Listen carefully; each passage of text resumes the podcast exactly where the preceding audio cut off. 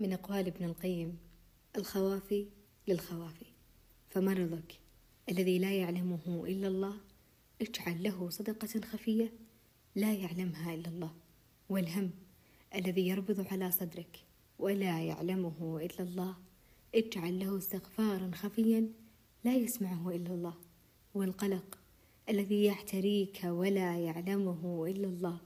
اجعل له ركعتين في الليل لا يراهما إلا الله.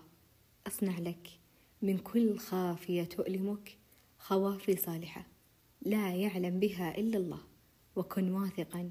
بالله وبفرجه ورحمته فالخوافي للخوافي.